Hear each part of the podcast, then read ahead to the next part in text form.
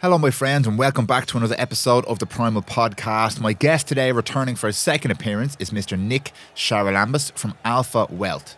Now, on the last podcast I did with Nick, he shared some incredibly useful information when it comes to planning our own personal finances and having a general structure around how we think about our money, how we think about tax, and all of the different elements attached to that part of our lives. This episode is geared specifically towards people involved in running their own businesses, people who are self employed, who have limited companies, and who want to understand specifically how to make better decisions about the running of their business. Now, I'm a business owner myself, and I find that most of the things I generally dread thinking about, from tax to pensions and financial planning, are literally the key to success in keeping this thing running. There's a couple of specific things we want to touch on in this podcast, most notably auto enrolment, which is a scheme being introduced by the Irish government later on this year involving pension plans for companies who employ other people. And the consequences of not paying attention to this information could be quite significant for your business. Even if you don't run a business, Nick again drops so many useful nuggets of information when it comes to financial planning. And he discusses this idea of financial independence and retiring early, or FIRE as it's now taken to being called online. And it's so worthwhile spending a little bit of time trying to understand the big picture and the finer details when it comes to your financial planning. Another conversation you will most definitely need your notebook for. Thank you again, Mr. Nick Charalambous, and I hope you enjoy. Welcome to our shared journey to find the answers to questions about health, wellness, nutrition, performance, life, and success, and to craft the most resilient, hardy, and happy humans you've ever seen. Welcome to the Prymal Podcast.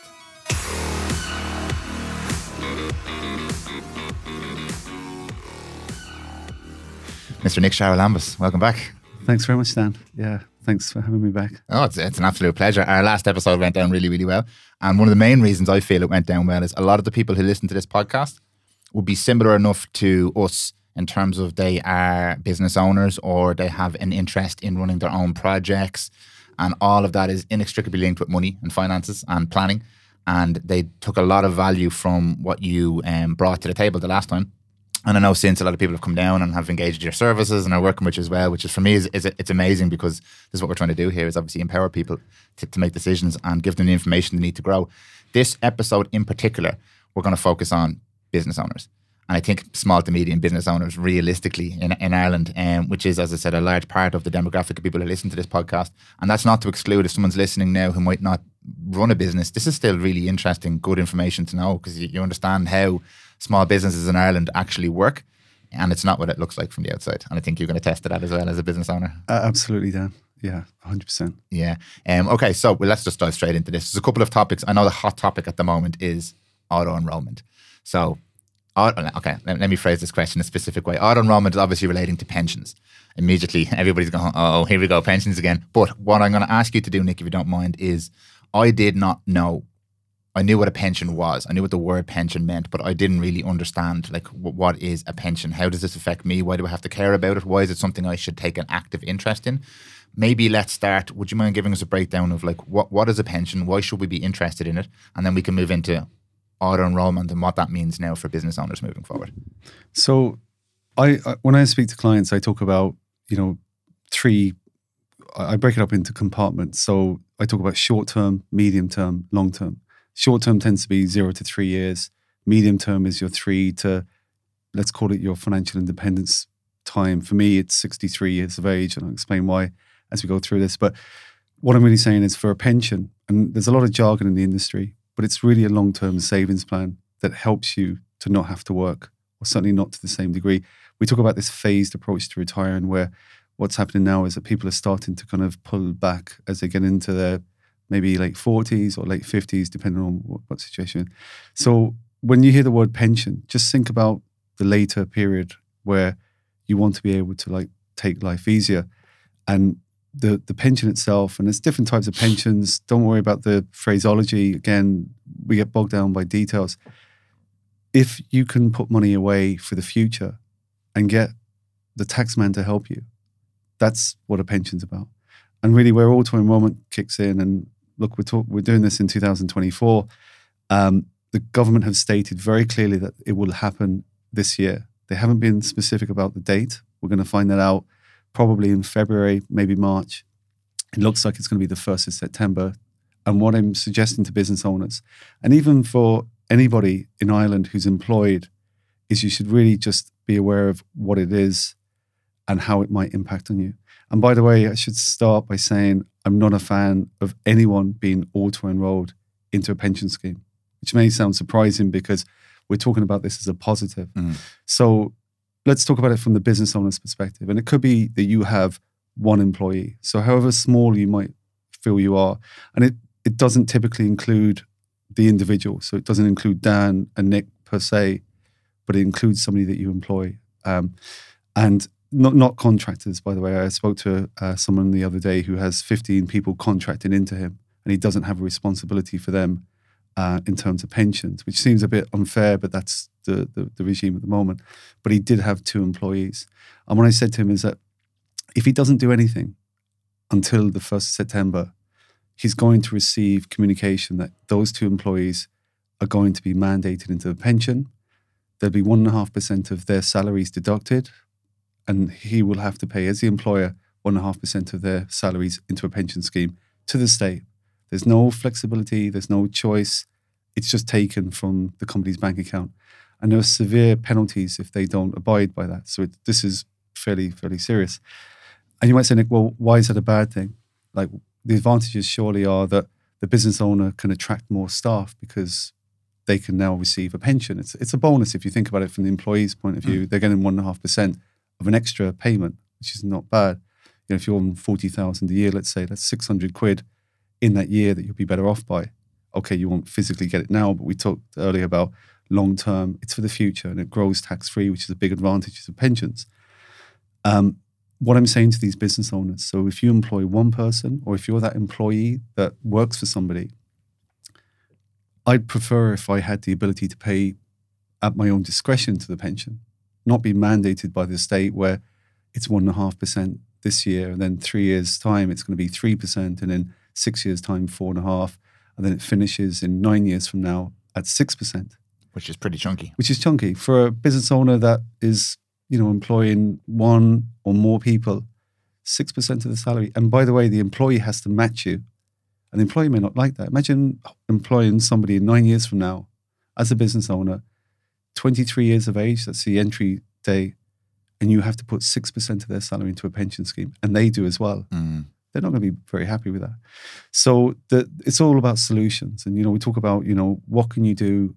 You know, there's no point talking about the problem. And what I'm saying to business owners, you need to be a little bit proactive.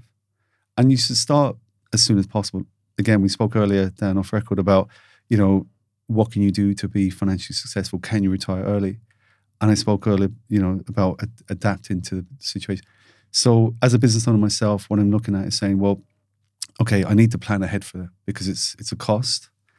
And what are the opportunities for me? Well, if you put a pension scheme in place, even for one employee, you can direct what contribution levels go in. You can decide whether you want the employee to pay into the scheme or not. You can choose the provider, and more importantly, you can get advice. There's loads of advantages. One of the main advantages of not being auto enrolled is that the employee can draw the benefits from the pension scheme from the age of 50 onwards. Okay. Which suits a lot of people. I'm not suggesting that they will retire at 50, but it's nice to know um, that if you left that company at 50 or even before, and you built up a pension fund of 10, 20, 50,000 euros, whatever the figure was, that you would have access to at least a quarter of it, maybe all of it from that age onwards. And then it helps you in terms of, again, deciding how best to use those funds, whether it be for paying down debt or helping kids through college. Mm. It's a it's a big advantage in my opinion. Absolutely. And before we go deeper into auto enrollment, can I ask you? And this might seem fairly basic to some people, but I know myself included. Like sometimes it's the basic stuff we're afraid to ask, and so we never actually find out. Pensions. You mentioned that the government um, can match oftentimes what you put into your pension. Why did they do that? And what exactly does that look like? So, the, the, the main benefits of a pension scheme, just to strip it down, is that if, let's say, you know, Nick has an employee and the employee has a pension scheme, they can decide to put a contribution into that scheme. And let's say it's 100 euros a month from their salary. and it's taken at source, so it's very easy for them. They don't have to do anything, you know, um, and the employer sets it up. The government will give them a rebate of the tax that they pay, and if they're earning over forty-two thousand a year in Ireland from January 2024, they will get 40% from the back from the government. So it costs them 60 euros, which is a 66% increase. Don't mind the 40% deduction. Yeah. If you do the math, 60 euros times 1.66 is 100 euros. It's a massive boost to any savings account. And again, just remember pensions are just long term savings. The reason the government do that, and I'm sorry, if you're earning less than 42,000 a year, you get 20% back. So that's a 33% boost. Um, is that we have a, a, a pension problem in Ireland, as most countries do around the world, that we have this aging population. The pension has been increased, the pension age from 65 to 66. It may be increased further. Um, it's funded out of PRSI contributions. I always believe that there's going to be a state pension. People think that maybe it'll be removed from us. I, I don't believe that myself. But it only pays about 13,500 euros a year, which is not something that most people can afford to live on and hence why you should have a private pension, a separate pension to the state pension. There's only really two types of pensions. There's a state pension, the one that you will qualify for if you have worked for um, about 33 years uh, or above, or there's your private pension, which is in addition to that, and it doesn't affect your ability to draw the state pension. You okay. really want both of them to run beside each other. So from a government perspective, we're trying to incentivize people to save to be able to support themselves. We Absolutely. have an issue. Uh, with private pensions, again, I don't want to get bogged down in the detail here, but again, it's just interesting to understand this. It is that money is being used as well to potentially earn more money, not necessarily for you, but it is. It's a lot of people would ask why. What, what where's the benefit or where's the gain for these private companies, these private pensions to to just to save your money for you? um, and you're benefiting at the end of the day. But they're actually using this money to invest and to grow. Is that correct? It is, and you know when I, when I speak to people about you know putting money into a pension scheme, uh, the main things they can do. There's only really two options, like choices for the individual. Number one is how much can they afford? Like what is realistic? And people often ask me, like, how much of my salary should be going to the pension? And I say realistically, a minimum five percent, and typically, if you can afford it, ten percent of your salary. Now, that may seem like a lot to some people, but again, we must remember it's deducted by at least 20% and typically 40% for most of us. You know, the average wage in Ireland is above 42,000. So let's say you're earning 50,000 a year. That would equate to 5,000 euros, which is 416 a month. But with the 40% deducted, it costs you 250 euros mm. a month. That in itself isn't a huge amount that will give you a really decent lifestyle in retirement and that could be from 55 onwards. Yeah. And again, we talk about this phased approach to retiring. So it's about the ability to draw different pensions now. Okay. Um, so that's a really big thing. But the fact is, the other decision that the individual must make is okay, where does that money go? That five or 10% of your salary. Um, and I say to people, well, on a scale of one to seven in terms of risk and reward, one being very low risk, very little return, seven being very high risk, very high return. Depending on what time frame you have left, you should be higher up the scale. I often don't ask clients like what their risk tolerance is to pensions, which might surprise you because as financial advisors, we need to know our clients and understand what they can tolerate. And it's not that I force them into, you know, investing where they may not feel comfortable. But the point being is that the longer the time they have, the more they can potentially make gains and suffer those short term losses. Okay. And I know it sounds a bit left field, but if you think about it, if you've got 20 years before you're going to be able to draw this money down, let's say you're 30 and the earliest age you can draw a pension is 50 years of age, and you were in a fund that was like able to grow by 8 to 10% a year, but in any given year could fall by 8 to 10% a year, would it really bother you if in the first couple of years it fell? knowing that you have another 18 years for it to recuperate. And in general, and again, the, the, the, the figures show this, it is always the case that these investments grow much more over that five, 10 year period. And that's why I encourage people to, you know, take advantage of that. And obviously then you can de-risk as you get older, closer towards when you're going to draw the money. Okay, okay. So just from my simple mind to, to, to paint a picture here of the, the pension, you could pay yourself or not not pay into a pension and take that 100 euro and put it in your bank account where it's not going to earn any money and potentially to spend it on something else. And unless you're a very savvy investor, it's not actually going to give you any leverage later in your life. Or you could invest in a pension and make more and initially make an initial saving because obviously you get tax relief on it um, or the government matches it or whatever way you want to look at it and then you have the option to maybe be a bit more speculative with the investment of that money in terms of making a return on that money. So it's a safer savings plan because the money's not sitting in your bank account or your pocket where you're probably going to spend it. It's initially cost you less to invest in this than it would to actually take the money because you're not getting that break.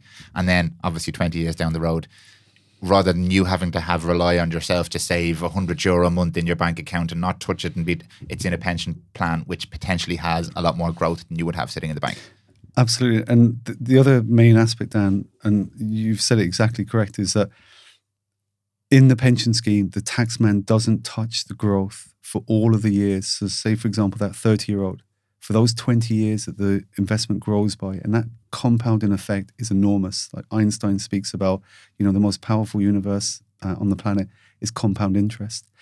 Um, if you try and do it outside of the pension, so you're right, some people may feel that they prefer the control and have the money in the bank and they'll do their own thing and invest it. The taxman is going to take some of the growth. Mm. And that's the big problem because obviously the fact that you can kick the can down the road when it comes to the taxman. And some people say that pensions are just a deferred form of tax. You know, you pay tax at the end. And I say to them, but so you've got this 40% tax relief in the main on the contributions you make. You've got that kickstart the money has grown tax free for all of those intervening years. And at the end, you can take at least a quarter of the fund tax free. And of the three quarters that remain, it still continues to grow tax free. But when you draw it, it's seen as income. And generally speaking, for most of us, it'd be drawn at the lower tax rate. So you are getting a turn on that as well. okay There's so many advantages of pensions, but they're just misunderstood. And they're in essence, they're, they're, they're oversold by my industry because it's pensions, pensions, pensions without really understanding the benefit. It's not a tangible product. That's the problem. People look at houses and they, they see, you know, value. I have a lot of clients who they feel that their property is their pension. You know, that was always the Mm. adage that was given to me. I'm not knocking property as an investment, um, but you can have the best of both worlds because potentially, if you build up your pension scheme big enough, you can buy a property in the pension scheme. Not for everyone, but it's an opportunity to, to understand. And you might think, well, how is that better than owning it outright myself? And the, the thing I'd say to people is, well, yeah, but the, the rental income that you get is not taxed.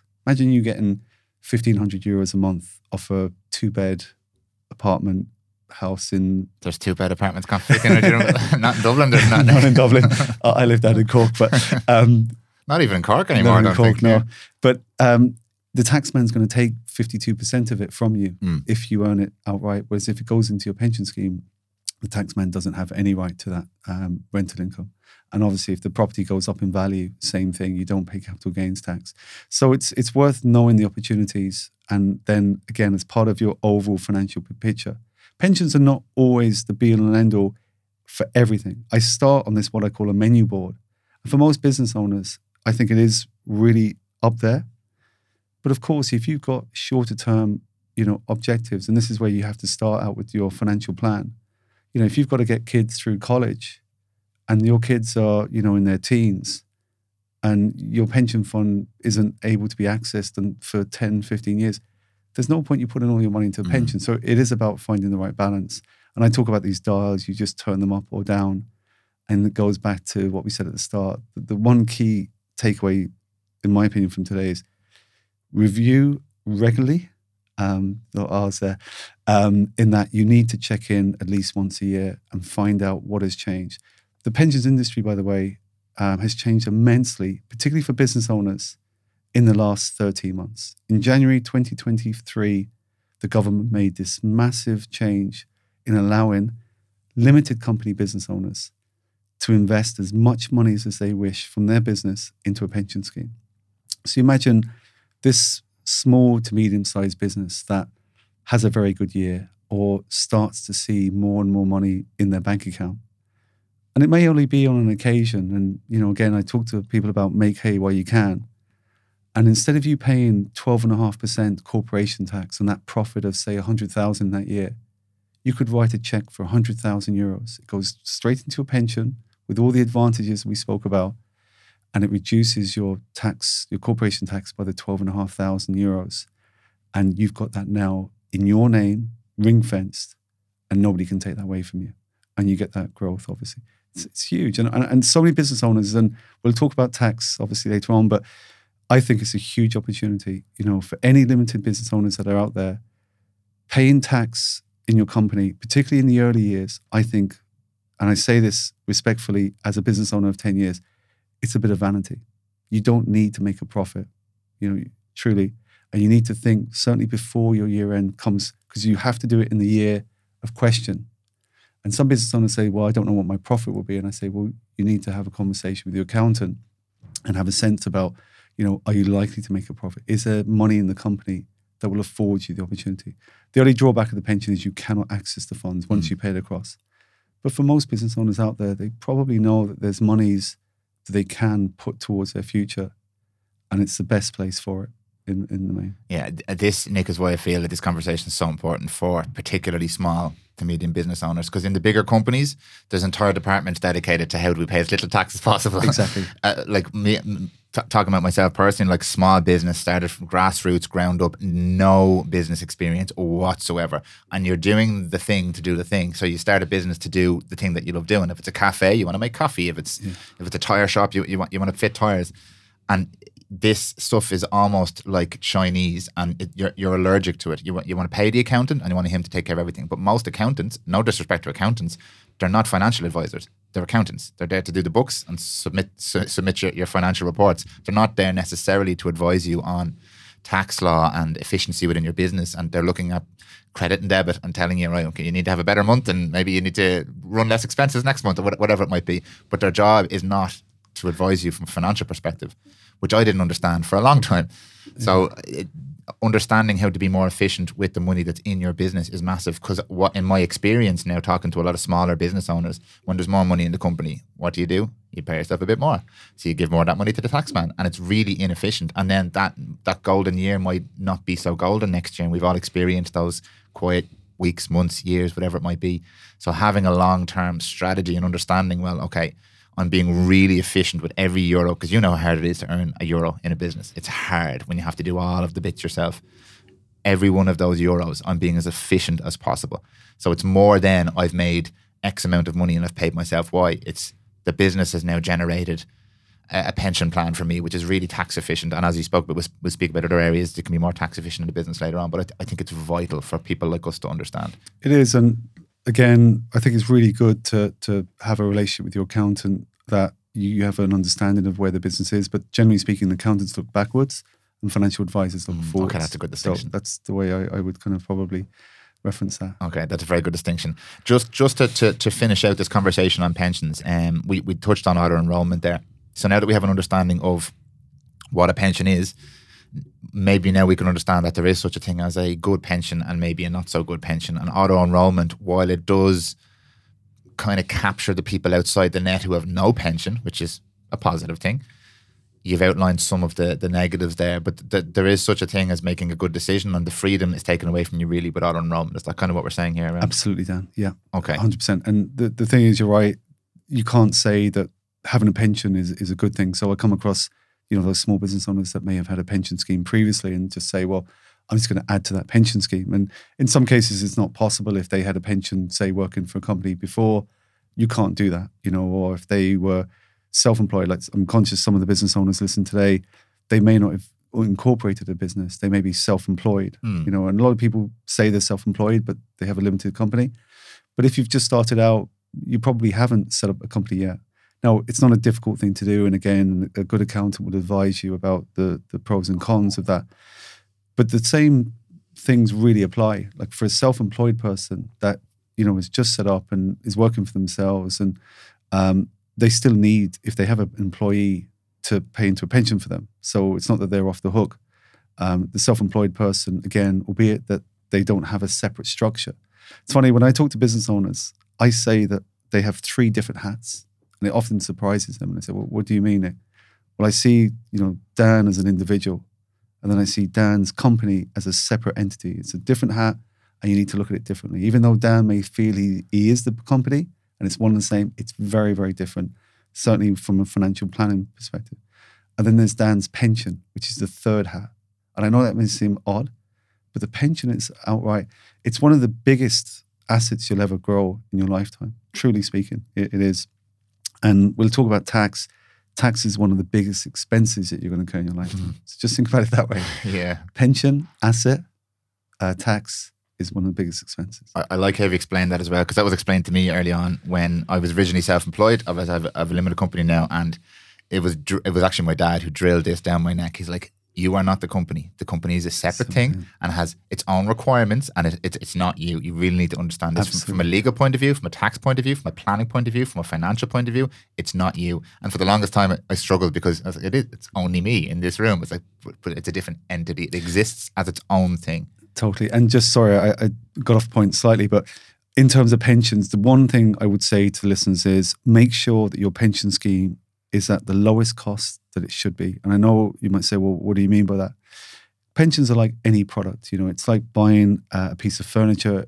You need to ensure that you're not spending more than you you would normally. You know, you wouldn't pay three euros for a can of Coke. Well, maybe somewhere you would. But, You're in Dublin. Yeah, in Dublin.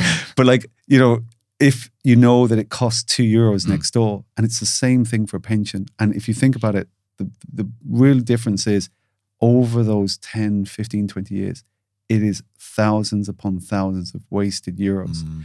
You know, we always say this as a starting point. If you say, well, okay, but how do you really know about fees and charges? I say to everybody, you should be getting 100% of your money that you put into the pension scheme invested. It's a really good ready reckoner for everyone out there.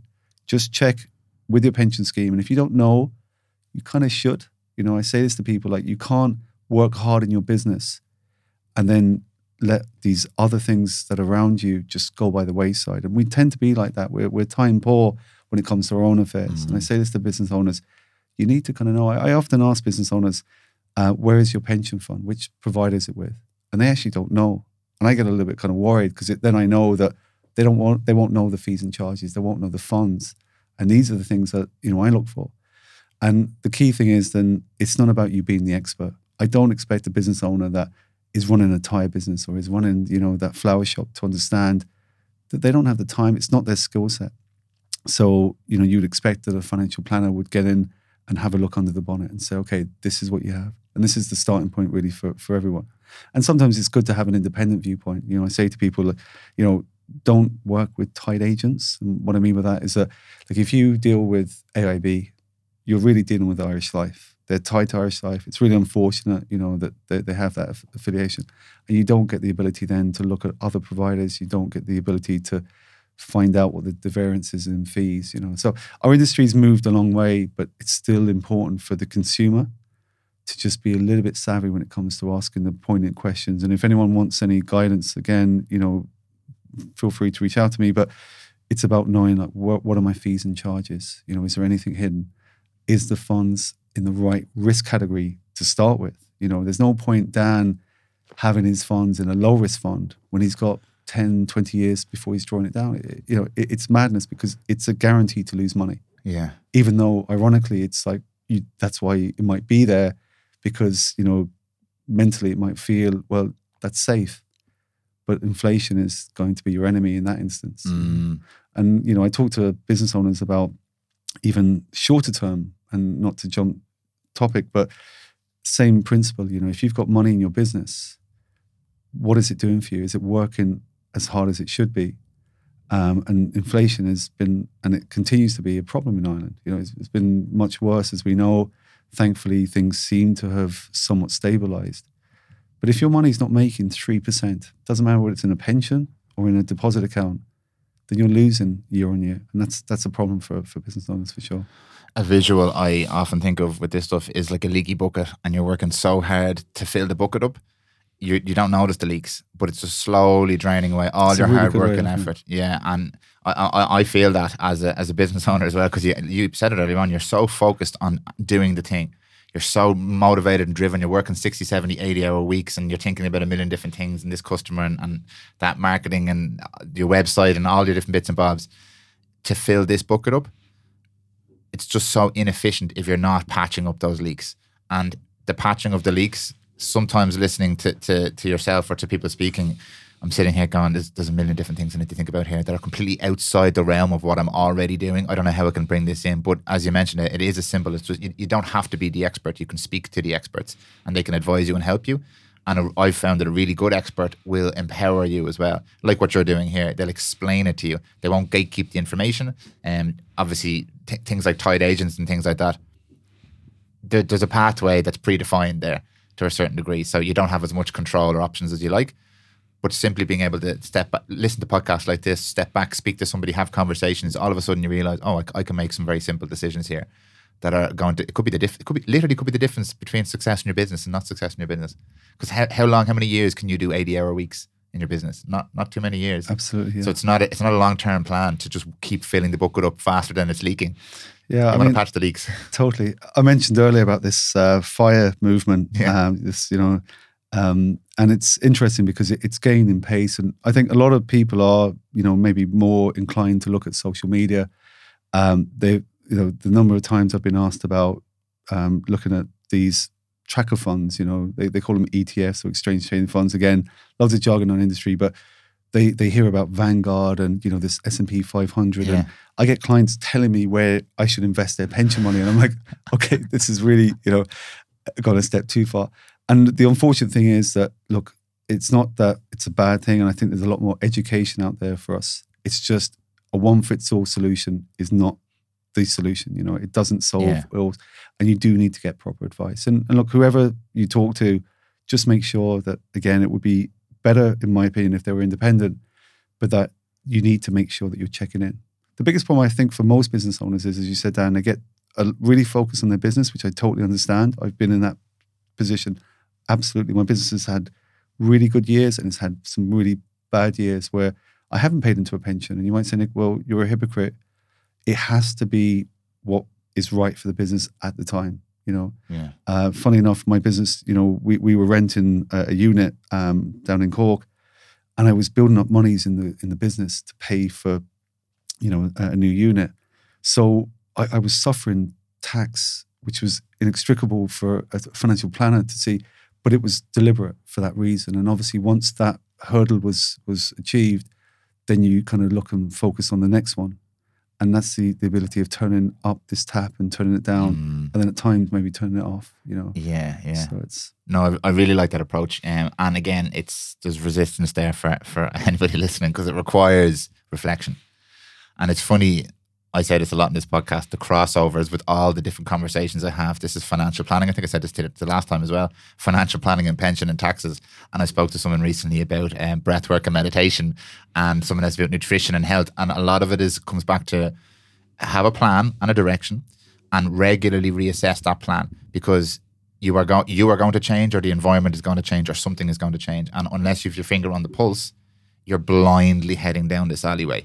And you might get lucky, but the chances are you're going to be unlucky. Um, and when it comes to your money and planning and business and finance, I think the consequences are very severe if you close your eyes and just plow ahead, or you, you you decide to be ignorant to it all because it's all a little bit scary. And it is. Look, if we're not in this industry, a, a lot of this sounds intimidating because we don't understand financial terms and planning and tax and pensions and stuff like that. But absolutely, Dan. And the thing is, you know, it's been a challenging few years for for most business owners out there. Obviously, for those that were working, you know, pre-COVID, and then obviously COVID has had maybe sometimes a positive impact, but definitely has impacted on all of us. And then we've had this, you know, real hike in interest rates, which again may not have had as much of an effect on the business. It has affected a lot of businesses, but in our personal life, and I talk about these different hats, anybody that had a mortgage, they've had to suffer. So therefore, you may have had to increase your salary from the company just to pay for something that has changed in your personal life. yeah, And again, we're back to these kind of dials. And um, but we, again, we mentioned off record about you know business owners, and particularly if you know, hopefully, as the business starts to get more successful, you know, and, and time generally does help. You know, hopefully, you feel that if you're going in the right direction and you know you're putting in the hours. um, and you know you make those tough decisions. Um, how do you reward yourself? And for most of us, it's salary. Yeah. You know, we just take more and more of a salary. And I say to every business owner, the sweet spot for all of us, particularly when you set up the limited company, is to pay yourself that forty-two thousand a year, and anything above that, the tax man gets very interested. Yeah, you know, yeah. it's the 51, Yeah. 52 percent. And I've never achieved that, by the way. So again, I'm not here to sort of preach the gospel. I, I say to people just an, an understanding. And if you said, Nick, well, okay, and let's say you have a partner who maybe isn't working or isn't working maybe part time in the business, obviously they can be paid. And then you've got kids who are of an age. And what I mean by that is that typically from the age of 14 onwards, depending on the type of business you have, they can come in. Like my son, he's 18 now, he just started in college in Cork. But, you know, as a 14 year old, he came into the office and did a little bit of, you know, licking stamps and, you know, uh, Making coffees. making and- coffees. Yeah. And you know, as long as it's a justifiable expense, they can receive up to twelve thousand a year tax free. And it's about just thinking about okay, the best way of extracting money out of your business. We spoke about pensions earlier, but there are other forms of expenses.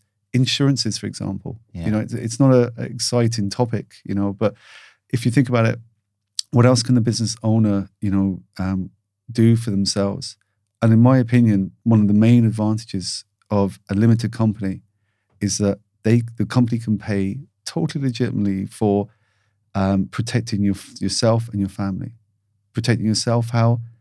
Providing cover if you're out of work, sick, or have a, an injury or illness. You know, and again, for most business owners, that's probably one of the primary things that I feel is important. Yeah.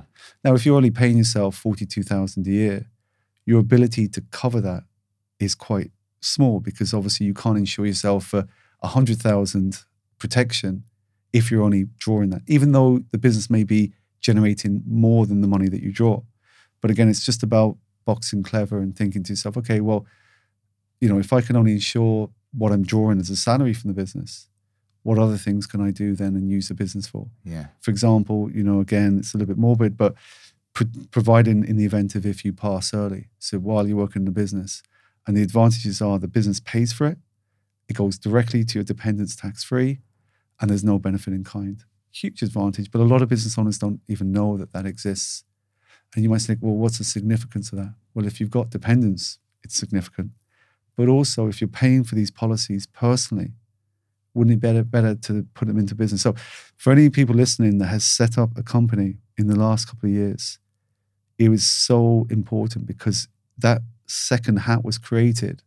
And obviously, the third hat, potentially the pension hat, or the opportunity to use them, and you probably haven't realized. Yeah. I have a lot of business owners that are still paying into policies personally, pensions, and these protection policies. And it's a complete waste of their money. Genuinely, it really is. And they maybe it just haven't had the opportunity to check in with somebody or just haven't got the advice, you know. Um, Yeah. So to my mind, that's a really important aspect of, you know, I look at it as a balance sheet. And if as an individual you can keep your expenses low and utilize the other entity, which is the company, it's obviously going to help you in terms of your financial wellment, uh, particularly for the future. I mentioned this to you on our call recently. Uh, when I um, started my business, and we're only a few years in business. When I started my business, a good friend of mine who was a very experienced businessman, uh, he explained this concept to me that you've just kind of run through there. You would think, and anyone who doesn't run a business who's listened to this, maybe this is the impression you have. And as you've pointed out, many people who do run a business, this is still the impression that you start your business, and your business earns 100 euro and you pay yourself as much of that 100 euro as possible and what goes in your pocket and that's business and that's how it works but what this man explained to me was the real success in business is being able to leverage the entity to support your life in and this is not because some people hear this and they go this sounds very dodgy. This is this is not dodgy at all. This is how the system works. And I, in my opinion how successful business owners manage to live successful lives with the stress of running a business. Because as you pointed out there are many areas of your personal expenses that can be supplemented or supported by your business. And because you are the business owner you, you need that support. If you don't take that support and all you're doing like for example paying a, a private insurance policy with money that you've taken and has already been taxed from the company it, it's it's another massive hole in that leaky bucket that you're pour, just literally just pouring money away when you don't need to. And it's not that you're trying to cheat the system because this is something it's regularly, Nick. When I when I try and talk about this concept with friends of mine who are business owners and friends who aren't, it sounds like you're trying to cheat the system. But it, this is the system. This is how the system works. And if you don't understand it, you're at a disadvantage. Uh, absolutely, Dan. And the thing is, it's just you know, it's just lack of knowledge, really. Yeah. Um, and as I said, as business owners, you know, we, we've taken risks. You know, it is, and there there are things that the government will allow us. So as hard as it can be, you know, you've got to, you know, justify your, your pay every month, and you are the the, the gatekeeper really yeah. to to your success. Um, the the next stage, and again, I know for some people who have just started businesses, it's probably the last thing on their minds about the exit mechanism. Like we've touched on pensions, but they're not the only tool in the the toolbox. Um, I, you know, some business owners may have come across something called now again there's a lot of jargon but uh, another vehicle to take money out of your company it's called retirement relief there's a lot of misunderstanding about what that is it's not a retirement like as in a pension scheme but if somebody has set up a company and is an employee of that company from the age of 45 for 10 years following that from the age of 55 onwards they can extract up to 750,000 tax free from their mm-hmm. company and people often say to me, Oh, yeah, Nick, I heard about this. I spoke to my accountant and they told me that I can just take money out of my company. So I'm going to leave the money in there. And I say to them, Okay, but that's a, com- a, a government scheme, which could be closed down tomorrow. Yeah. It's very risky to rely solely on that strategy. I'm not against it. I'm absolutely for it. I, I am aiming for that myself, by the way. So again, I can hopefully explain to people as a fellow business owner the pros and cons of you know each of these decisions. Um, but I see it as a complement to the traditional pension scheme. But so, it's sorry to cut across you, Nick. Just just to clarify the thought process there for people who might not understand. Ra- rather than taking the money out now and paying your contributions and tax on it now, yeah. leave it in the company where it's going to be taxed significantly less, and have an extraction strategy for it based on this exactly based on this scheme yeah. in ten years' time or whatever yeah. it might be. So the relevance is, let's say, if you were forty, you'd say, Nick, okay, what's the point of me knowing this? You know, you've said that it only really applies if you're forty-five. Yeah. So the significance is that you may then take a slightly different track and say, okay, I can boost my pension scheme for the next five years. Yes. And when I reach 45, I now know that there's another vehicle in play that I can maybe utilize. And you build it up slowly. And then the other thing then is to say, okay, Nick, well, I get it. So I might start just saving money in my company. And then it comes down to, okay, where is it going to be saved? Because you're not going to leave it just sitting dormant in your yeah. business current account earning 0.01%. you're going to want to utilize it, and it's about knowing what the right tool is. Okay. Uh, it is. It's really like I find this area really interesting. It's funny. Some people, it's like double dutch to them. It's kind of like me and and medical. My, my wife uh, she has a kind of a medical kind of background, and uh, we we watch some of these shows on on Netflix, and I get kind of the jitters when I see anyone with a scalpel or anything. You know, it's just it's completely not my area. But um, you love when the calculator comes out. Though. Yeah, exactly. Yeah.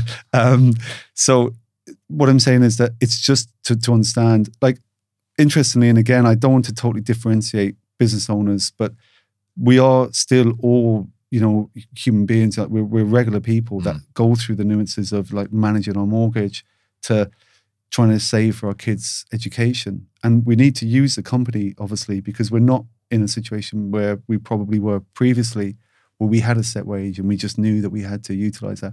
I go back to the basics of, you know, the budget calculator. And, you know, if anyone has listened to the last podcast, they, would remember you just need this once a year process that we do. Um, if you said, Nick, okay, where can we start? What's the best thing that we can do today that's going to make a difference? I'd say download one of these free online budget calculators. There's one on the Alpha Wealth website, but whatever you use, um, there's really good apps that you can use now. An Post have a really good money manager app where it basically pulls in information from your bank account with you with Revolut, Bank of Ireland, AIB, and it helps you manage your money. Now, I find it a little bit kind of I wouldn't say intrusive, but it's a, a bit more hands-on. But it might be useful for a month or two just to get people on the right track. And some people, you know, swear by it. Um, but for me, if you complete that budgeter once a year, just you know, populate it with your income that you're taking from the company and what you're spending your money on. And you'll find that exercise alone, and it only takes a few minutes if you have your online banking app open or months worth of bank statements, and you'll get a fair, clear idea about you know where your money's going. And it doesn't have to be exact science. Like often people say, Nick, oh, but I complete the budgeter and it says that I should have an extra thousand quid a month, but I don't see it every month, and, it, and it's typical, you know, and and it's happens so often, and it's not their fault. It's just the fact that it's that leakage. You talk about the leaky Mm. bucket. It's the same in their own, you know, personal world. Why? Because most people generally tend to underestimate certain expenses. Probably grocery tends to be one of them. We don't realize, but Yeah. you know, you might go down to the local shop on a Sunday to get the newspaper, and you spend twenty euros because you picked up a few other bit- bits. And it's not that it's a bad thing. I don't tell people where to spend. I just say to them, be conscious of it. Yeah. You know, gifts, for example. Like we often go to parties or whatever, children's birthday parties, and we give gifts, but we never allow for it in our budgeting. And then we wonder, like, where's the money gone? Yeah. Um, and it's been a tough time. Like we talk about this cost of living, you know, increase that we've suffered. Um, and I'm cognizant of the fact that, you know, there are people that are going through difficult times. I've struggled as well, you know, at times in my business. Um, and thankfully, you know, you try and kind of battle through that, but you need to sort of tighten, you know, and batten down the hatches.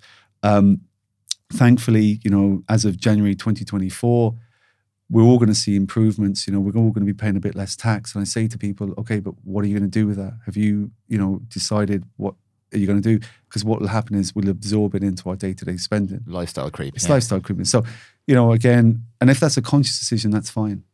People say to me, um, you know, again, they they kind of have this kind of, you know, philosophy of, okay, I've got a bit of cash.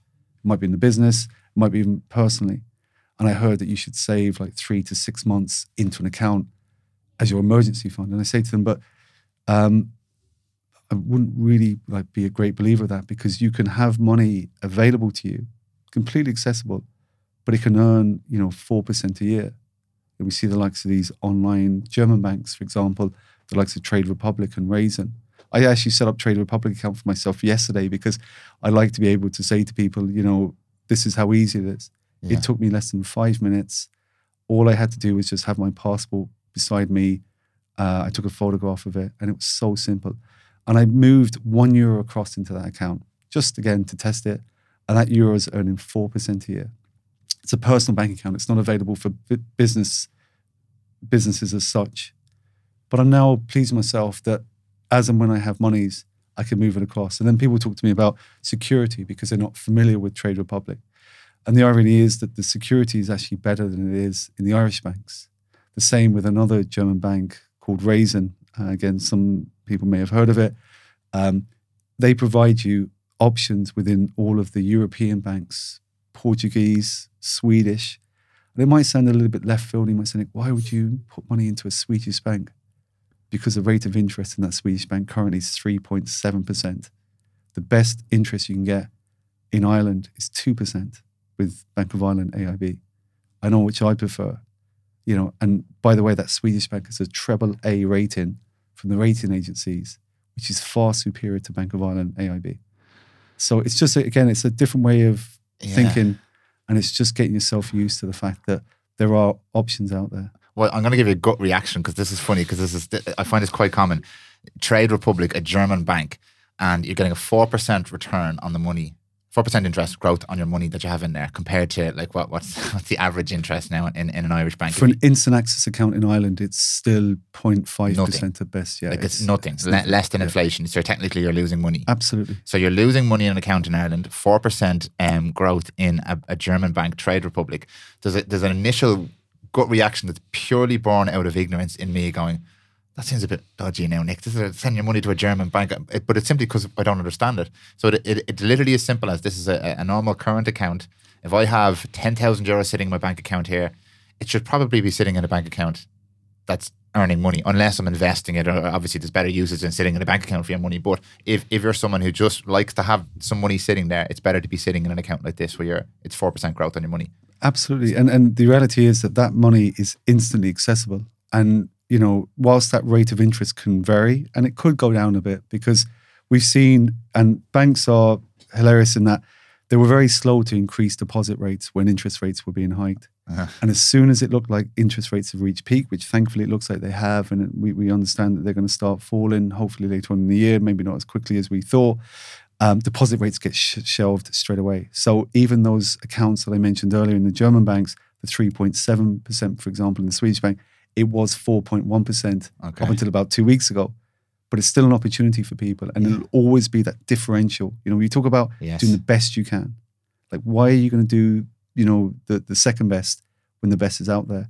And Trade Republic, and again, the key thing to, to note is that for me, and I've researched this myself, and I'm saying to you as a professional, I have no bias in recommending these accounts to my clients. It's something that I would do for myself. And it's more, again, as you said, it's that bridge of knowledge to, to recognize.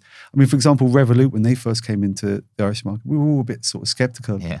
Now I think all of us probably have one. I have ones for my kids, Yeah. and yeah. we're, we're not afraid at all. And it's just because we got used to it, and yet because we're not yet familiar. I mean, there's a there's another one, and I don't want to throw all these names at you, but like Richard Branson has invested in a company called Lightyear. You Oh, may I've have actually of heard of this. Yeah, you've heard of yeah, that. So there, but those are exactly the same. But because we've heard of Richard Branson, we probably feel a bit more comfortable. But the rate that they pay on that account is far less than Trade Republic or Raisin.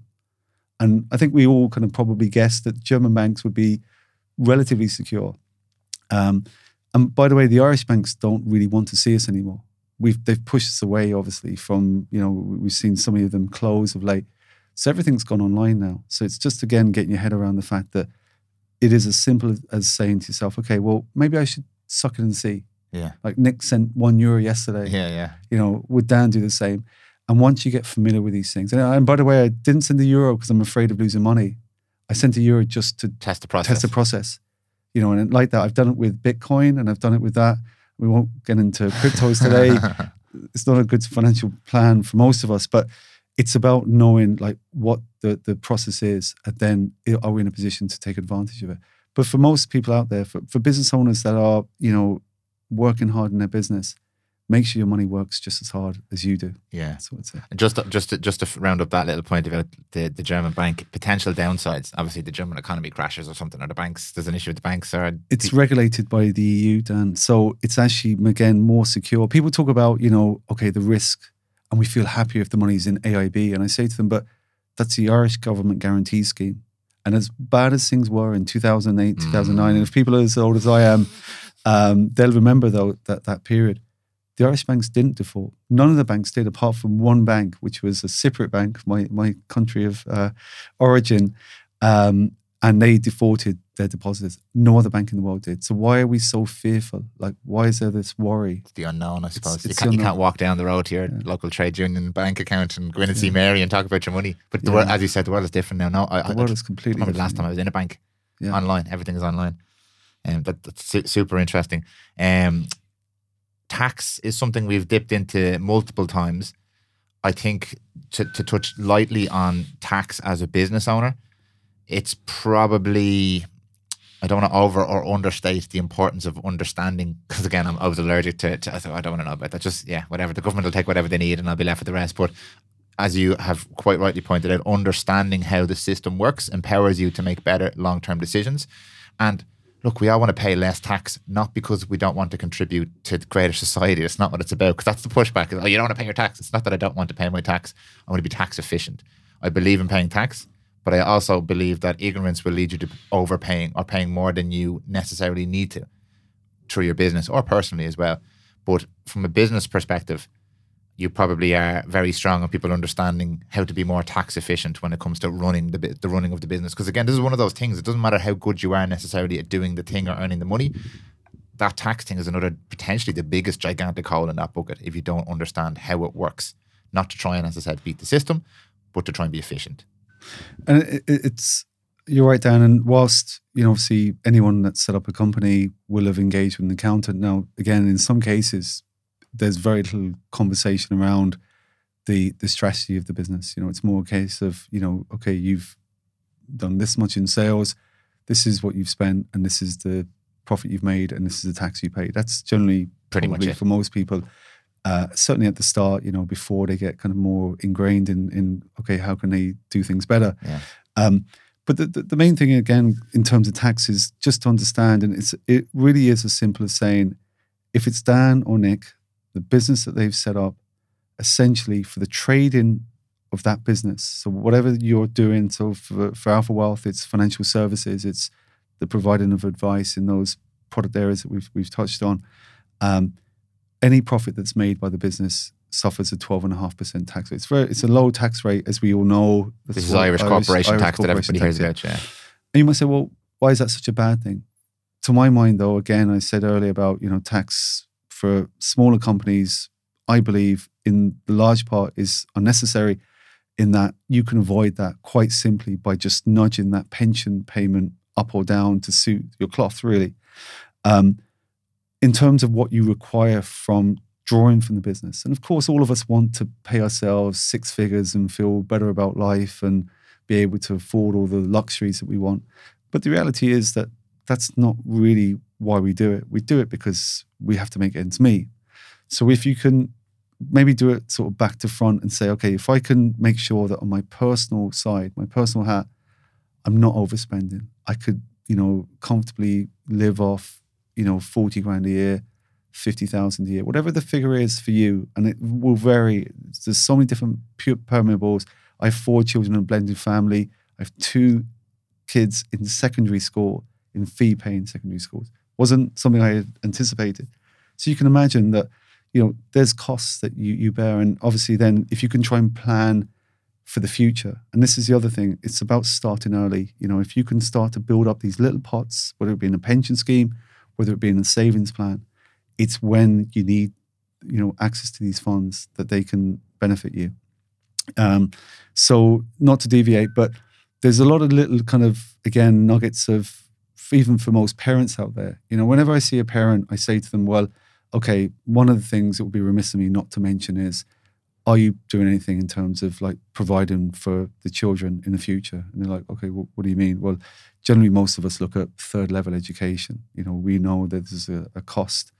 Um, and you can read these books or things online saying, oh, you need about 30 to 40,000 a year, um, sorry, per child to get them through third level. And they're probably not totally inaccurate. I just don't know how realistic they are for most of us because if you have, you know, a few children and if Say you those figures again, Nick. they, they they estimate Dan, and this is conservative by the way, that you need about thirty to forty thousand for each child, roughly about ten thousand a year to help kids through college. Obviously, they're allowing for the cost of university, which for my son down in Cork in UCC, it's about four thousand a year. There was a bit of a, a, a reduction this year. Um, if obviously they're living outside of the home, and again, this is where the figure can vary hugely. You know, if your child is living at, at home with you, it's going to be much less mm. expensive if they have to go and stay in somewhere in Dublin, let's say, where you know it's going to be a much bigger cost, and you could argue it would be more than the ten thousand on average. But what what I say to parents is, it's not something to be concerned with. It's just to be aware of, and again, what can you do to mitigate? So I say to them, if you can afford to put the child allowance away from an early age, that's going to generate that forty thousand for that child. Now you might say, "Oh yeah, Nick, but that's that's really holistic." Like, I mean, um, maybe what if you you need that money? And I'd say, well, yeah, that's acceptable. You know, I totally understand. I've spent some of my kids' education money, absolutely, and the plan was always to try and replenish that when I could afford to. Like again, you get you, I see clients who are they're, they're facing kind of you know significant debt because of a mortgage that's cost them more. They've had to take out a loan, maybe for a car, and yet they're paying into this child account that's earning little or no interest for them. I say that it's not really the most efficient thing you can do. You know, you have to deal with and tackle the problem, and then you can work on, you know, solving that problem in the future. And it's again, it's a different way of thinking. It's just changing a sort of slight mindset to the fact that do the best you can, you know, and debt is something that all of us have to get comfortable with. I think it's sort of almost like a dirty word. And I say to people, but you you need to sort of be mindful of the fact that I, I use this kind of phrase. I think I mentioned it on the last podcast, you know, of the snowballing effect. Yeah. So, how what's the best thing you can do if you have debt? You know, and we've all had different forms of it, or we may have had different forms. Your mortgage tends to be obviously the biggest one. It's the one that you're not really going to be paying off in the short term unless you win the lotto, let's say. Um, and then sometimes we kind of have a credit card. That's the really nasty one where, you know, you use it and then you creep into the fact that you don't repay it every month. I, I, some people who repay it every month religiously, I'm kind of okay with. I'm not really okay with it, but I, I'd let it kind of slide a small bit. Um, and you might think, why are you so fixated about it? Like there are people I know, some of my friends have credit cards. Like, why is it such a big problem? And I say to them, it's because of the cost of debt. It's all about you know the interest The cost. interest. Um, and if you can get your head around that and say to them, like I often ask people who have a mortgage, we ask like about 20 questions before we meet anybody. And I kind of insist that they fill it in. And it's not because I'm being difficult or I want to do the job before they, they come into me. It's just, it helps me start to sort of plan this kind of balance of, okay, what's important to them? What do I need to focus on? And I ask them, like, what's the interest on your mortgage? And most people have a rough idea but it, they don't tell me to the exact number. And they say, why are you so particular? Like, wh- why does it matter if it's 2.5 versus 3.5%? And I ah, said, Based on the numbers, it "Based on definitely that, matters. It, it really matters. But more importantly, it's about what can you do. So for most mortgage customers, you know, or holders that I speak to, and by the way, we don't provide mortgages. We we just give the advice. I think it's really important, again, to a certain degree, that you have that level of independence. And I say to them, well, okay, but what can you do at this point in time? If you're on a tracker, for example, which was so attractive for so many years, you're paying over five percent now for your mortgage. Doesn't mean you have to get off the tracker. And again, there's pros and cons but it's knowing what your option might be. So, is it that you speak to the bank about fixing now, particularly if you can avail of a, a- a lower rate and that gives you that sort of comfort blanket? Or let's say if you know you're in a position where you can get a green mortgage, which is a where you have a, a slightly more energy efficient home, um, or if you have the funds, can you tackle that problem early on? So, if you've built up a bit of cash. One of the advantages of a tracker or a variable rate mortgage is you can pay it off early. It's funny. I came across a client um, during a week where, or last week I should say, where they um, they had some money in the bank. They built up just a bit of cash, and they were selling shares in the company that worked with. They built up a lot of shares in their company, which is another issue. Which again, sometimes is a legacy problem for people who may have accumulated shares. Um, and I say to them, but you know, you've now got a, a mortgage that's costing you, you know, five percent would you not try and like just pay down some of that mortgage? And they want a fixed rate, interestingly, fixed rate mortgage. And they said, oh, yeah, but our fixed rate doesn't come to expiry for two more years. I said to them, would you just do me one thing today and just contact your bank and tell them that you want to give them back 30,000 of this 50,000 they had accumulated? And lo and behold, they contacted the bank and the bank were only too happy to accept it with no penalty. And that was a key thing. And it was great in terms of just, again, it gave them, you talked earlier, Dan, about empowering them. And that they felt a lot more comfortable about the fact that it was just helping them because they, they were sort of averse to debt really. And some people are more so. You know it does empower you particularly if you can pay off loans. And this snowball i talk about is deal with the smallest loan you have first tackle it head on and then you go on to the next one. And then by that time um, typically you should only be left with your mortgage as your outstanding loan that's what we try and help people with I think it's- You spoke last time, you used the example of a car loan as well, and people trying to invest in different things while having this monstrous car loan Yeah. with huge interest rates and stuff on it as well. So that's right Yeah, absolutely but like, again, to your your main point here is to, to generate an awareness, to have some sort of practice where you reflect on this, whether it's with an advisor or your accountant or your partner, whatever it is, just some, something that allows you to step back, even if it's once a year, and go, okay, well, this is where we are. This is how things have changed. This is what everything looks like right now, and this is the direction we want to go. Are we still on point? Yeah. Are we not? Can we make a small adjustment? Yeah. And I feel like a lot of the time this conversation sounds like a tighten the belt kind of conversation. Like, okay, well, we're going to have to cut back in all these different areas now and start saving an extra X amount per month and stuff like that. And it's not necessarily the case. And it's why I like the word efficiency a lot when it comes to all these conversations. We spoke a lot about business owners, we just spoke about homeowners. It's more about being more efficient. And that doesn't necessarily mean you have to completely decimate your lifestyle. Because I, I do think that's why a lot of people fall into the the the, the credit card trap and the the, the P, PCP trap and all this kind of stuff because I don't want my lifestyle to be completely different. And yeah, in some cases, maybe we'll have to pull back a little bit in certain luxury expenses, but in a lot of cases, we're leaving so much on the table by just not understanding.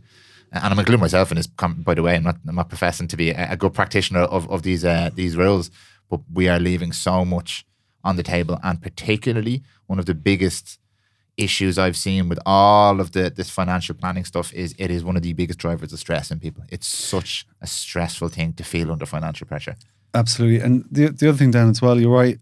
If anything, I, I'm saying to people, you know, it's about finding the balance, but I don't want people to to have to feel that they have to make sacrifices. And again, I put myself in that category. You know, it's funny. I spoke to my wife. Um, we were talking about these sort of, um, you know, I suppose our plans and our, our hopes.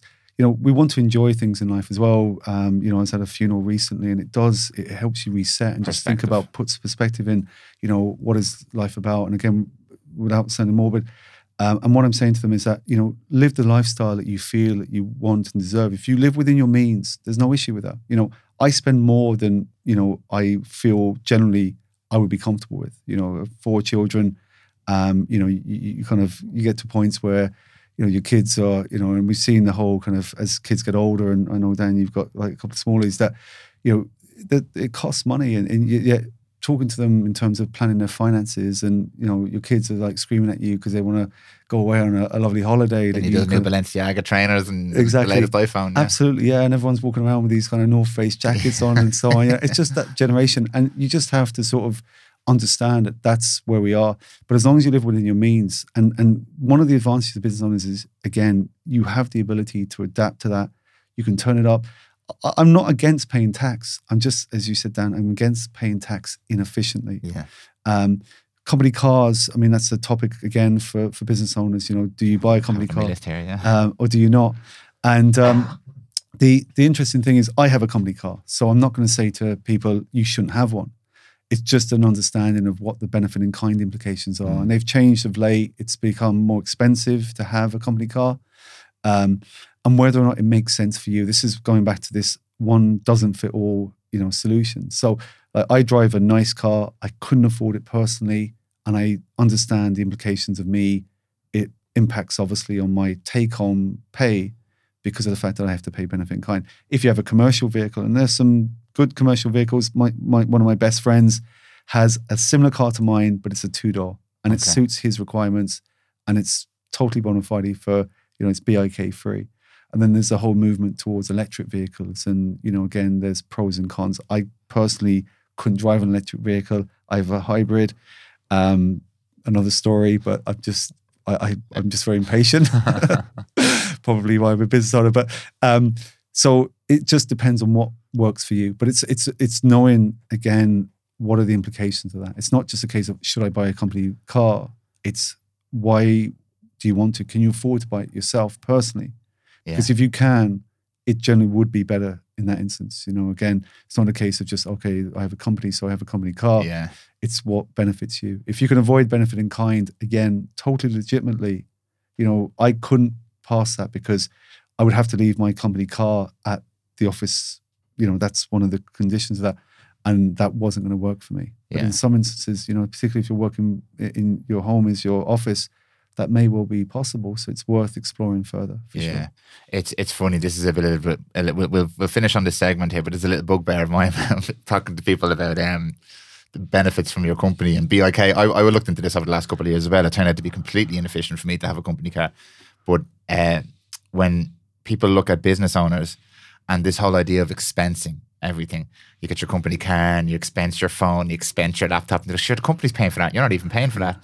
And I'd just like to clarify for business owners and non-business owners that the company will potentially buy something for use in the company. It need, it's a com- it's a company investment, and sometimes the company's in, uh, um, goals and your goals overlap. So there are certain things that you can, like for example, I have a company phone because I do all my business through my company phone, but I also answer phone calls on my company phone sometimes. So it, there, there's areas there where it, it overlaps, but it's not something that's free because you buy it with your company because it's an expense for the company. And then also this idea of a company car benefit in kind was something that completely shocked me when I found out what it was.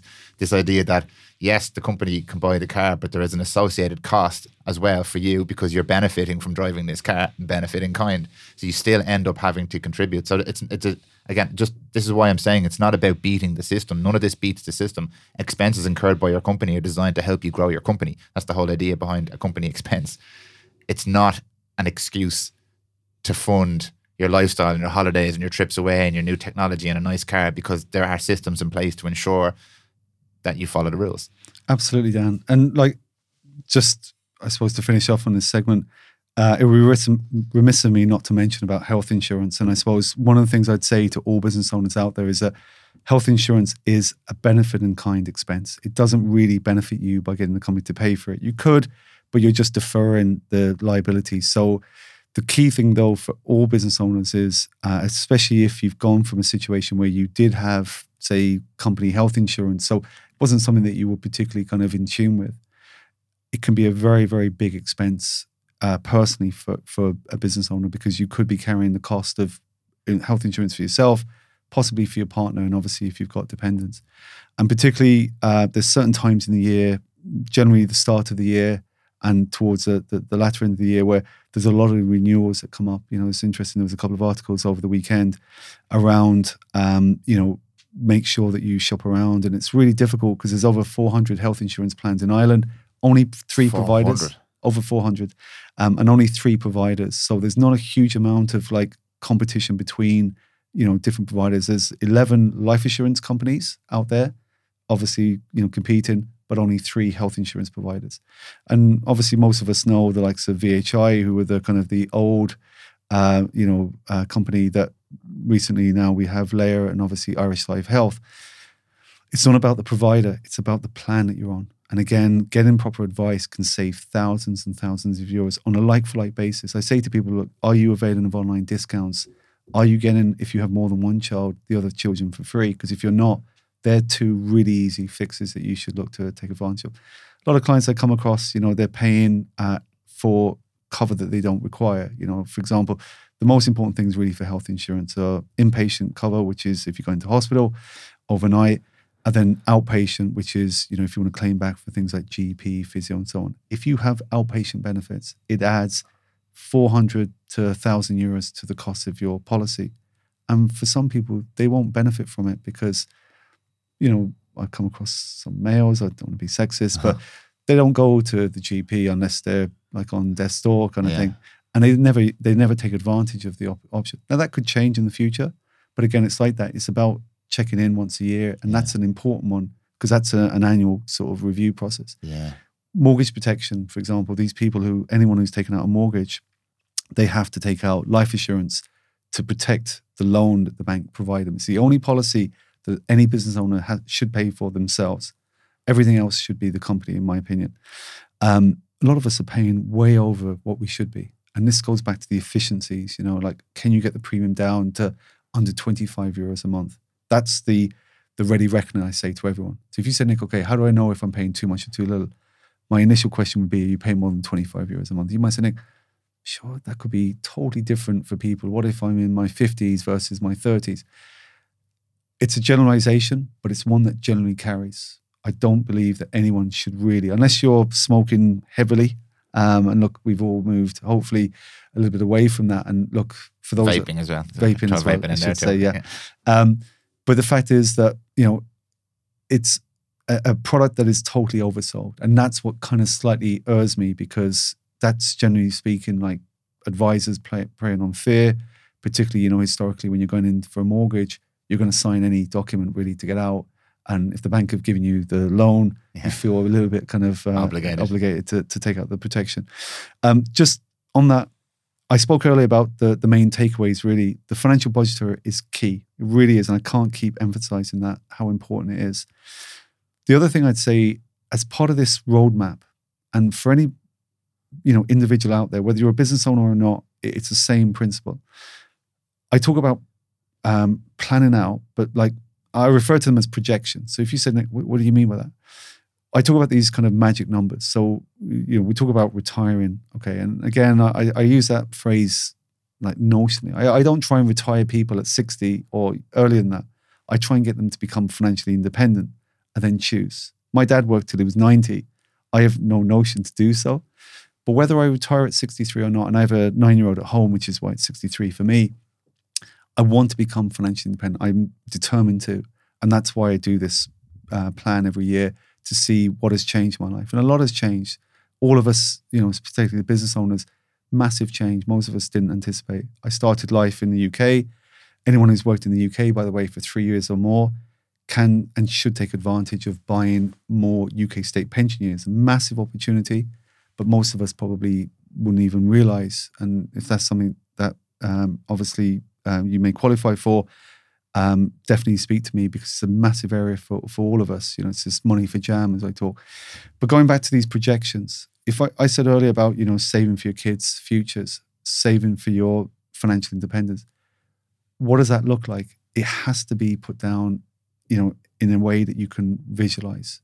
There's no point me saying, "Oh, Dan, you know, you should be paying more into a pension," and you understand that it's tax efficient. It's not really enough. It's not going to be compelling enough to make you act. Yeah. But if I said, Dan, let me show you that by you put in this money every month from the company, and I prefer it to be done monthly, by the way, not just, oh, I've got a tax problem, Nick, can you help me? I say to them, but set your stall out. If you're earning money every month, it would be easier and better, in my opinion, to utilize that money as you earn it. Otherwise, you just get to the end of the year, and even though the problem exists, you can't deal with it. Yeah. You know, reducing tax, by the way, costs money. And it may surprise you to hear that. And you say, oh, but the whole point of paying less tax is that it costs me less money. But I say, the problem is you need money to reduce your tax bill. It's slightly, again, a bit of a paradox if you think about it. If you say, well, what do you mean, Nick? Well, you can pay less tax by putting more into your pension. But putting more into your pension costs money, of course. But you benefit hugely, as we've discussed, in the end game. It's investing in yourself as opposed Investing in to the yourself, money going out the door. Yeah. Um, but you need to sort of know and see what it looks like. So if I said to, and we do this for every client that we meet, we show them a projection based on where they are now and what they're likely to get to based on their current trajectory. And then by making those fine tunes, where they're going to end up. Yeah. Pensions, for example, again, as complex as the industry makes it, and hopefully, you know, we spelt out that it's just a long term savings plan. What should it look like at 60 for most people as a rule of thumb? And I say, well, typically you need 400,000 euros in a private pension. I honestly believe that. If you say, well, how can you be so specific? Like, why 400,000? Um, just again, very briefly, if Nick or Dan reached the age of 60 and had 400,000 in a pension scheme, independently of the state pension, which we spoke about, currently payable from age 66, about 13,500 a year, you may have had other assets hopefully accumulated, maybe, you know, investments, maybe, you know, you own your own home. Um, that would afford you a quarter of that pension scheme tax free as a minimum. So that's 100,000 euros. And I'm going to refer to today's money, you know, in, in Yeah. now value. So you've got 100,000 euros sitting in your bank account that you haven't paid a cent of tax on. And of the 300,000 that remains, that would afford you about 25,000 a year as an income. Now, if you're earning 100,000 a year at the moment, which again, for most business owners, I wouldn't suggest would be ideal. You know, we try and keep our income low as a business owner and afford ourselves the benefits and other things. Um, but that plus the state pension, plus that 100,000 that you're going to sort of drip feed into your account because you don't pay tax on it. So that would obviously suit. Yeah. I think that should give you a reasonable chance at having the ability to work a lot less or not have to work at all. Now, again, it's a bit of a generalization. Depends on, you know, do you have a partner? Are they in a similar situation? Do they have a pension? Do they not? And are you on the hook for, you know, the family, as I call it? But you can understand that, you know, there's no point me saying to somebody who's putting 100 quid a month into their pension scheme at age 50 that it's going to necessarily provide the lifestyle that they want. Yeah. And it's not about guilting them or anything. It's just about showing them Awareness. awareness and and then what can they do then to benefit themselves? And there are those that will exceed that you know and that's the next step then is okay nick what's the next level to try and achieve? And then we talk about sweet spot. So the next stage is 800000 in a pension. And again we're not getting into too much detail. We explain why that that would be a useful point. And he said Nick, okay what if you do really well? You mentioned earlier about you can pay as much money from your company into a pension scheme. So there are cash rich businesses out there that have done extremely well, you know, in the past. And they have built up reserves in their business. And just to mention and to finish on th- this topic, that 2.15 million is the maximum pension scheme that you can get in Ireland. And that may seem like a large figure, particularly for anyone who's sort of starting out on their financial journey. Um, but believe it or not, there are certainly quite a number of people that over the years, with proper financial planning, will get to that figure. You say, okay, Nick, what's the significance of that? Um, the fact is that it's an understanding. Like we talk about, you know, the minimum and maximum. I show people what the best you can do is. And then obviously you then say, okay, well, look, I understand where I am on that sort of you Scale. know, that scale. Exactly. So um, it's, Yeah. you know, again, it's interesting and, and lots of things change in life. You know, as I say, you've just got to go through those different kind of hurdles Yeah. uh, and challenges and you mentioned earlier about efficiency, Dan. I think that's a really good word to use. Yeah, Nick, as, as always, so much usable information in there. It's just one of those episodes where I wanted to keep it relatively compact so people could listen back and take the bits that they need out of it. What I'm taking from this, number one, auto enrollment is coming. There's one of those big decisions that we have to make or will have made for us. And that's not a, that doesn't happen very regularly, but definitely any business owners listening to this right now, start looking into your options regarding pensions. Now that we understand, thanks to Nick, what a pension is, how it can benefit us, and all the different ways we can leverage that. Definitely, that for me, the biggest takeaway here is it's coming September this year. September, it looks like, yeah. September this year. And obviously, as soon as possible, start looking into what decisions can you make within your own business. Um, secondly, that general idea of efficiency within your business and how this entity can do more for you and should do more for you than simply paying your salary and paying your wage. It's a different thing. It's a different consideration if you are a PAYE employee. We spoke about that a lot in our last podcast, but if you are a business owner, there is a different strategy required. But the principles are the same. Generate awareness, have some sort of system for doing a review or an assessment, one of these online budget calculators, speaking to a financial advisor, but generate an understanding of how your situation looks, where you want to go, and then the opportunities available to you on that pathway. Absolutely. Um, and this, we actually never said what fire was. Do you want to, do you want to say what fire is? Yeah, so it's like basically it's a movement and it's gathering pace, and there's different you know requirements for it, but it's like um, you know essentially it's like retire early. So it's like um, financial, financial independence, independence retire, early. Sorry, yeah. so um, and it's in essence, what we've been discussing around the fact that it's that awareness piece. It's focusing really on the future now, yeah. and that's that's the key thing. Um, but definitely, the the main takeaways, as you said, Dan, you've kind of yeah. you've, you've, hit uh, on the head. The the most important thing I, I just reiterate is you know get advice. It's really really important. I think, particularly for business owners, you're good at what you do, and it's about allowing you know other people to kind of help you along the way in the journey.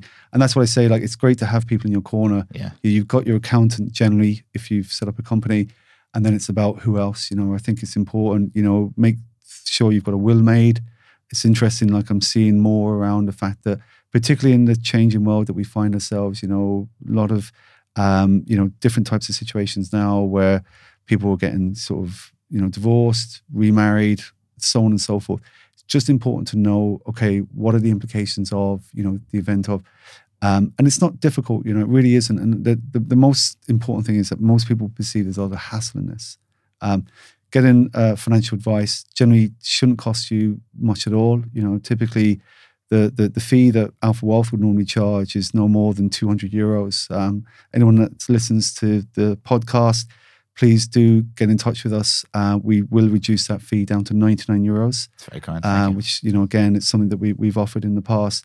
Uh, just make sure that you reach out. Um, my email address is very similar. It's just nick at alphawealth.ie. I'm sure you can get uh, a hold of us through Alpha Wealth. Uh, but just make aware of the fact that it was through the the um, the podcast, and again, we're more than happy to read.